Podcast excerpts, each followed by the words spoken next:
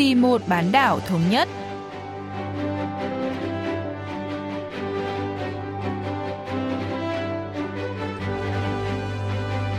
Mỹ Linh xin kính chào quý vị và các bạn. Mời quý vị và các bạn theo dõi chuyên mục Vì một bán đảo thống nhất của Đài Phát thanh Quốc tế Hàn Quốc KBS World Radio. Trong phần 1, diễn biến quan hệ liên triều, chúng ta sẽ cùng nghe phân tích về định hướng cơ bản trong chính sách với Bắc Triều Tiên của chính phủ Tổng thống Mỹ Joe Biden và chương trình nghị sự của Hội nghị Thượng đỉnh Hàn Mỹ. Ở phần tiếp theo, cận cảnh Bắc Triều Tiên, mời quý vị thính giả tìm hiểu về mì ăn liền của miền Bắc.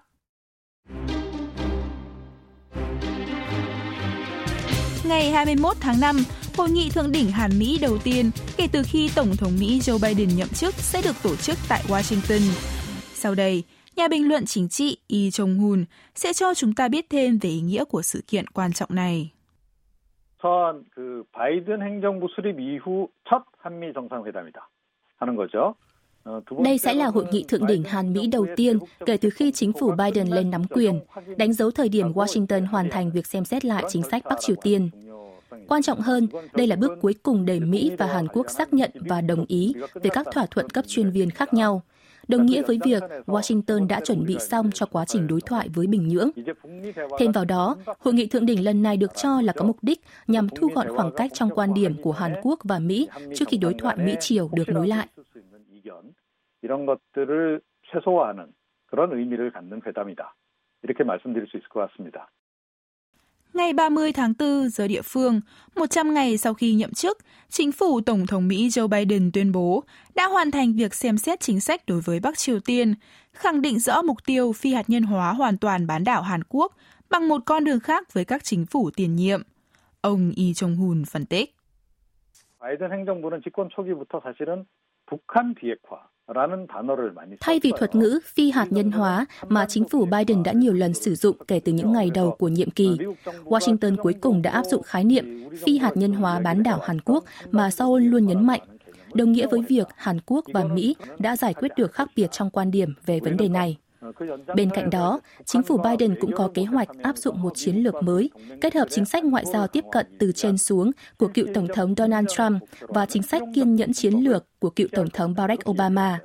Đây là cách tiếp cận thực tế nhằm tăng cường an ninh cho Mỹ và các đồng minh, đồng thời thúc đẩy ngoại giao với Bắc Triều Tiên. 실용주의적인 접근을 하겠다. 그런 의도를 내비친 것으로 봐야 되겠습니다. Một ngày sau khi Mỹ tiết lộ nội dung chính sách Bắc Triều Tiên mới, miền Bắc đã đáp trả bằng ba tuyên bố khác nhau.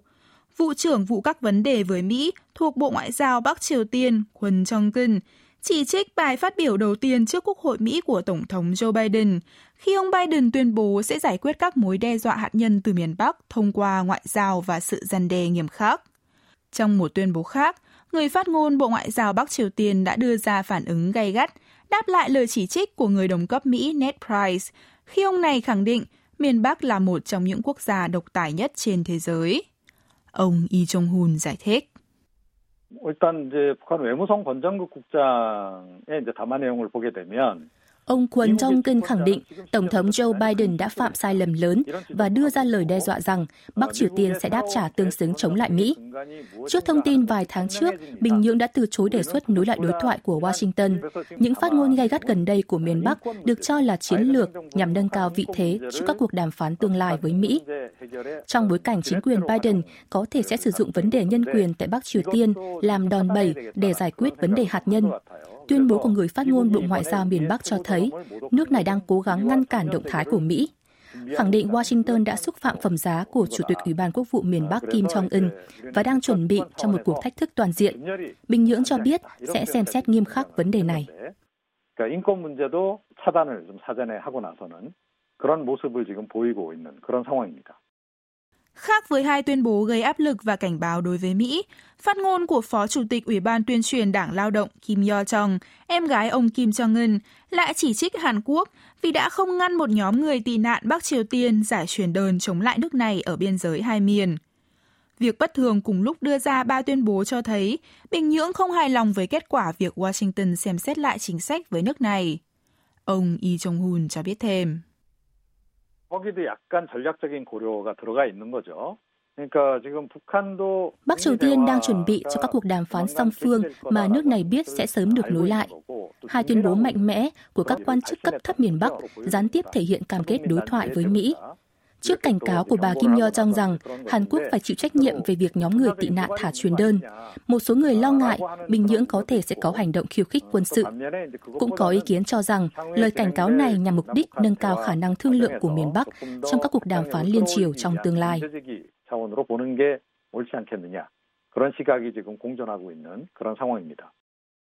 Các phương tiện truyền thông Mỹ đồng loạt đưa tin về việc Bắc Triều Tiên chỉ trích chính sách với nước này của chính phủ Biden. Đối mặt với các chỉ trích này, Washington đã đưa ra phản ứng nhanh chóng. Xuất hiện trên đài truyền hình ABC, Mỹ vào ngày 2 tháng 5 giờ địa phương, Cố vấn an ninh quốc gia Nhà Trắng Jake Sullivan khẳng định chính sách mới với Bắc Triều Tiên của Mỹ không nhằm mục đích gây thù địch mà hướng đến giải quyết nhiều vấn đề. Nhà bình luận Y Jong-hun cho biết thêm. 미국의 뭐 전략적인 목표로 한다면 크게 두 가지일 거다라고 봐요. 그러니까 당장은 Đối với Mỹ, mục tiêu ngắn hạn là ngăn chặn các hành động khiêu khích của Bắc Triều Tiên. Mục tiêu chung và dài hạn là thuyết phục nước này trở lại bàn đối thoại. Các phát ngôn của ông Sullivan đưa ra được coi là một đối thoại gián tiếp với Bình Nhưỡng. Qua phát ngôn của cố vấn Sullivan, Mỹ một lần nữa khẳng định đã sẵn sàng tham gia đối thoại với Bắc Triều Tiên vì mục tiêu cuối cùng là phi hạt nhân hóa hoàn toàn bán đảo Hàn Quốc. Tôi cho rằng hai bên có thể sẽ sớm nối lại đối thoại với các cuộc đàm phán cấp chuyên viên. 대화가 실무 단위에서라도 시작될 가능성이 지금 굉장히 높지 않나 이렇게 생각을 합니다. Trong một diễn biến khác, ngày 3 tháng 5 giờ địa phương, Ngoại trưởng Hàn Quốc Chung Ngư-yong và người đồng cấp Mỹ Antony Blinken đã có cuộc hội đàm tại London, Anh, bên lề hội nghị Bộ trưởng Ngoại giao và Phát triển nhóm 7 nước công nghiệp phát triển G7. Sau khi được biết kết quả xem xét lại chính sách Bắc Triều Tiên của Mỹ, Ngoại trưởng cho người Yong đã bày tỏ hoan nghênh hướng đi thực tế mới của Washington. Hai bên cũng nhất trí hợp tác chặt chẽ vì thành công của hội nghị thượng đỉnh Hàn Mỹ dự kiến tổ chức vào ngày 21 tháng 5 tới. Hiện tại, dư luận đang dồn sự chú ý vào chương trình nghị sự chính của sự kiện này. Ông Lee Jong-hun lý giải. 그러니까 우리 정부가 관심을 갖는 사안과 Chính phủ Hàn Quốc khẳng định sự cần thiết phải nhanh chóng nối lại đối thoại Mỹ-Triều và hy vọng có thể đạt được tuyên bố chính thức chấm dứt chiến tranh Triều Tiên trong giai đoạn đầu để tạo ra một môi trường thuận lợi cho các cuộc đàm phán trong tương lai. Hàn Quốc cũng mong muốn Mỹ gỡ bỏ một phần các lệnh trừng phạt đối với miền Bắc. Đây là điều Tổng thống Moon Jae-in sẽ đề cập trong hội nghị thượng đỉnh sắp tới. Tôi cho rằng Mỹ sẽ không hào hứng lắm với việc tuyên bố kết thúc chiến tranh, nhưng sẽ phản ứng tích cực với đề xuất nhanh chóng nối lại các cuộc đàm phán. Đồng thời, Washington sẽ không hoàn toàn tiêu cực về việc gỡ bỏ các lệnh trừng phạt. Trong bối cảnh chính sách với miền Bắc của Seoul có một số điểm chung với cách tiếp cận theo từng giai đoạn của ông Biden, hội nghị thượng đỉnh Hàn-Mỹ sẽ được coi là thành công nếu hai bên giải quyết được những điểm còn khác nhau trong quan điểm về vấn đề này. 그런 거를 잘 협의만 해낼 수 있다면 성공적인 회담으로 끝나지 않을까 이렇게 생각을 합니다.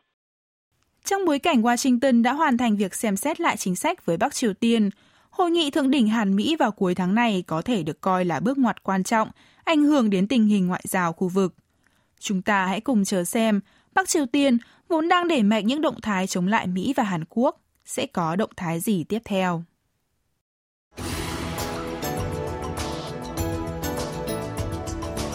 Mì ăn liền lần đầu tiên được sản xuất ở Hàn Quốc vào năm 1963. Một người Hàn Quốc trung bình ăn khoảng 70, 80 gói mì trong một năm, tương đương với ít nhất một gói mỗi tuần. Ở Hàn Quốc, có nhiều loại mì ăn liền đa dạng, chẳng hạn như mì cay vị hải sản, thịt bò. Ngoài ra còn có mì trộn, mì tương đen, mì ý, vân vân. Vậy thì người dân Bắc Triều Tiên có yêu thích món mì ăn liền như người dân Hàn Quốc hay không? Sau đây, bà Kim Yong-hee, Ủy viên nghiên cứu cấp cao đến từ Trung tâm Kinh tế mới bán đảo Hàn Quốc thuộc Ngân hàng Phát triển Hàn Quốc KDB sẽ cùng chúng ta tìm hiểu về mì ăn liền của miền Bắc. 라면을 북한에서 이제 꼬부랑 국수라고 합니다. Ở Bắc Triều Tiên, mì ăn liền được gọi là mì xoăn. Vào cuối những năm 1970, khi tôi còn học trung học, người dân miền Bắc được cấp gạo và ngũ cốc theo hệ thống bao cấp. Hồi đó, các bà mẹ thích được cấp mì ngô hơn gạo ngô vì mì sẽ nở nếu được luộc chín và ngâm trong nước lạnh khoảng 30 phút, nên có thể đủ ăn cho hai, thậm chí là ba bốn người.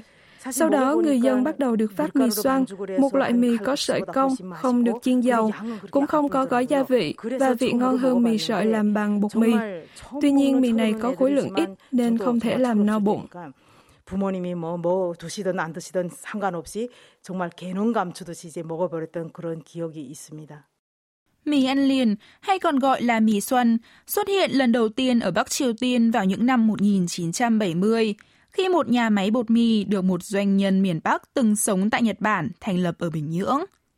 Thay vì đóng thành từng gói, mì xoăn được đóng theo hộp và chỉ được cung cấp cho một số khu vực, trong đó có Bình Nhưỡng. Tuy nhiên, vì mì không có gói gia vị, người dân luộc mì xoăn lên và ăn với các món ăn kèm. Vào những năm 2000, mì ăn liền tương tự loại chúng ta vẫn biết xuất hiện ở Bắc Triều Tiên. Bà Kim Yong-hee phân tích.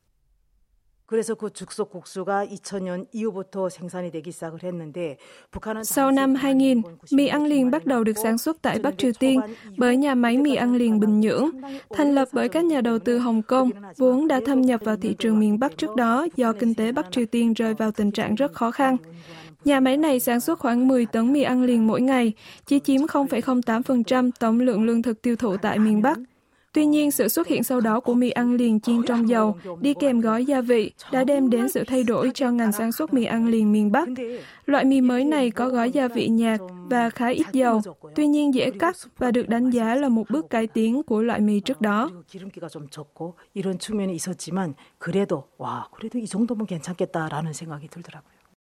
Kể từ những năm 2000, nhiều loại mì ăn liền đa dạng từ nước ngoài đã du nhập vào miền Bắc – thông qua khu công nghiệp liên triều Khế Song và Trung Quốc.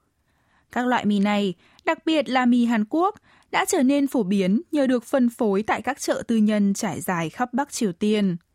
Bà Kim Yong-hee cho biết thêm.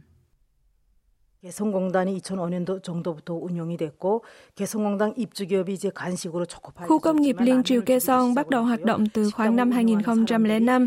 Các doanh nghiệp tại đây cung cấp bánh choco pie và mì ăn liền làm món ăn nhẹ cho công nhân. Bên cạnh đó, mì ăn liền cũng được các chủ nhà hàng tặng cho những người xung quanh và bày bán ở chợ. Qua đó, người dân Bắc Triều Tiên bắt đầu tiếp cận với các loại mì ăn liền, đi kèm gói gia vị của Hàn Quốc và Trung Quốc. Tuy giá thành cao, mì ăn liền Hàn Quốc vẫn được ưa chuộng hơn nhờ chất lượng tốt và đa dạng.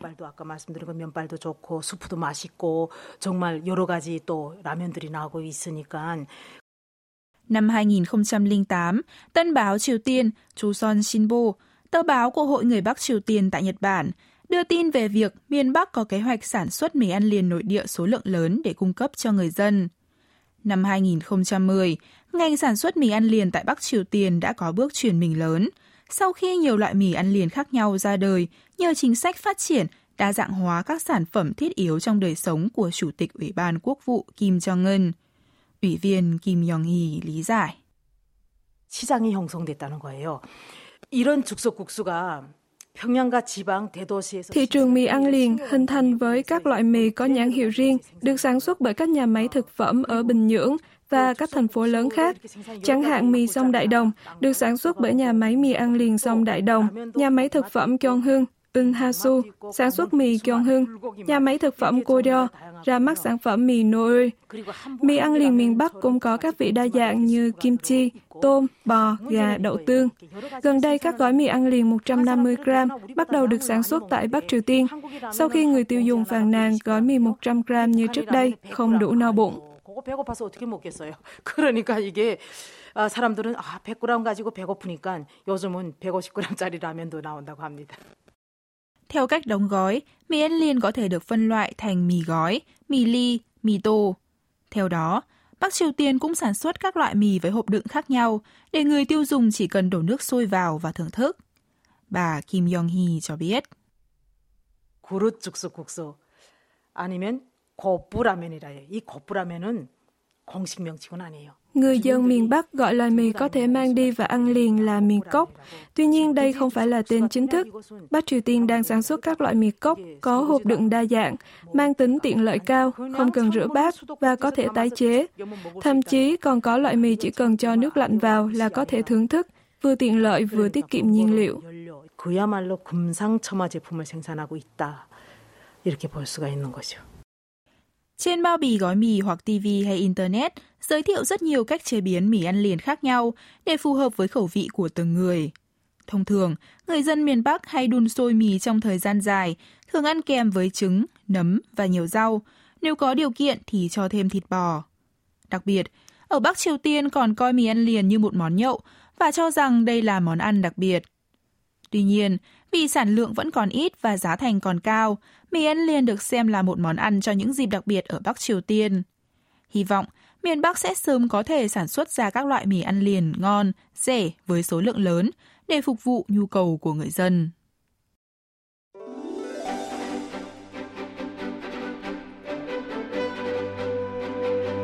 Quý vị và các bạn vừa lắng nghe chuyên mục vì một bán đảo thống nhất của Đài Phát thanh Quốc tế Hàn Quốc KBS World Radio.